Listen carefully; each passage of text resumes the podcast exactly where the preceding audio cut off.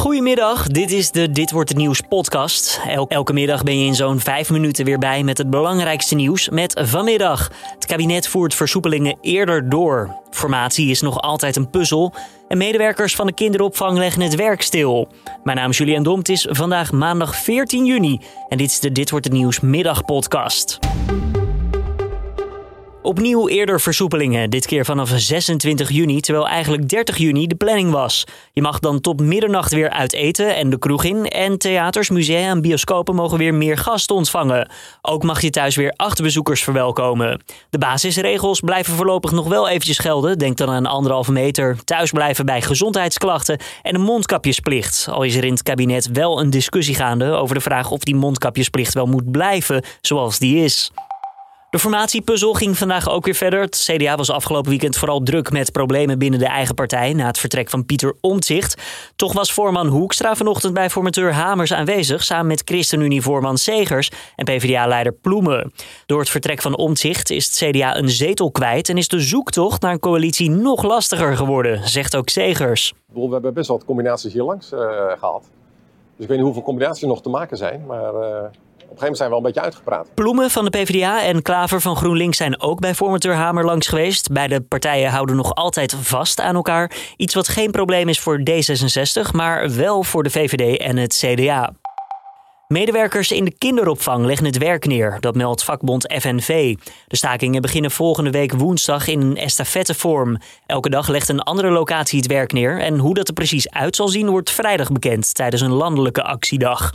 De stakingen worden georganiseerd omdat de werkdruk in de kinderopvang hoog is. Eerder bereikten de vakbonden en de werkgevers al geen akkoord op een betere CAO. Steeds meer artsen kiezen ervoor om een opleiding tot specialist ouderengeneeskunde te volgen. Het afgelopen jaar steeg het aantal deelnemers met 7% naar 151 studenten. Dat zegt de overkoepelende organisatie van de scholen die de studie aanbieden. Toch hoopt de organisatie dat het aantal studenten de komende jaren nog meer zal worden, vooral omdat de vergrijzing ook verder toeneemt.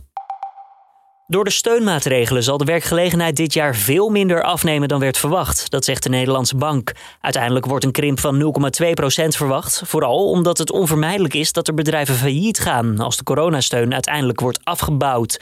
DNB denkt vooral dat flexwerkers zullen worden geraakt door de afname. Wel zullen zij waarschijnlijk ook weer als eerste worden aangenomen.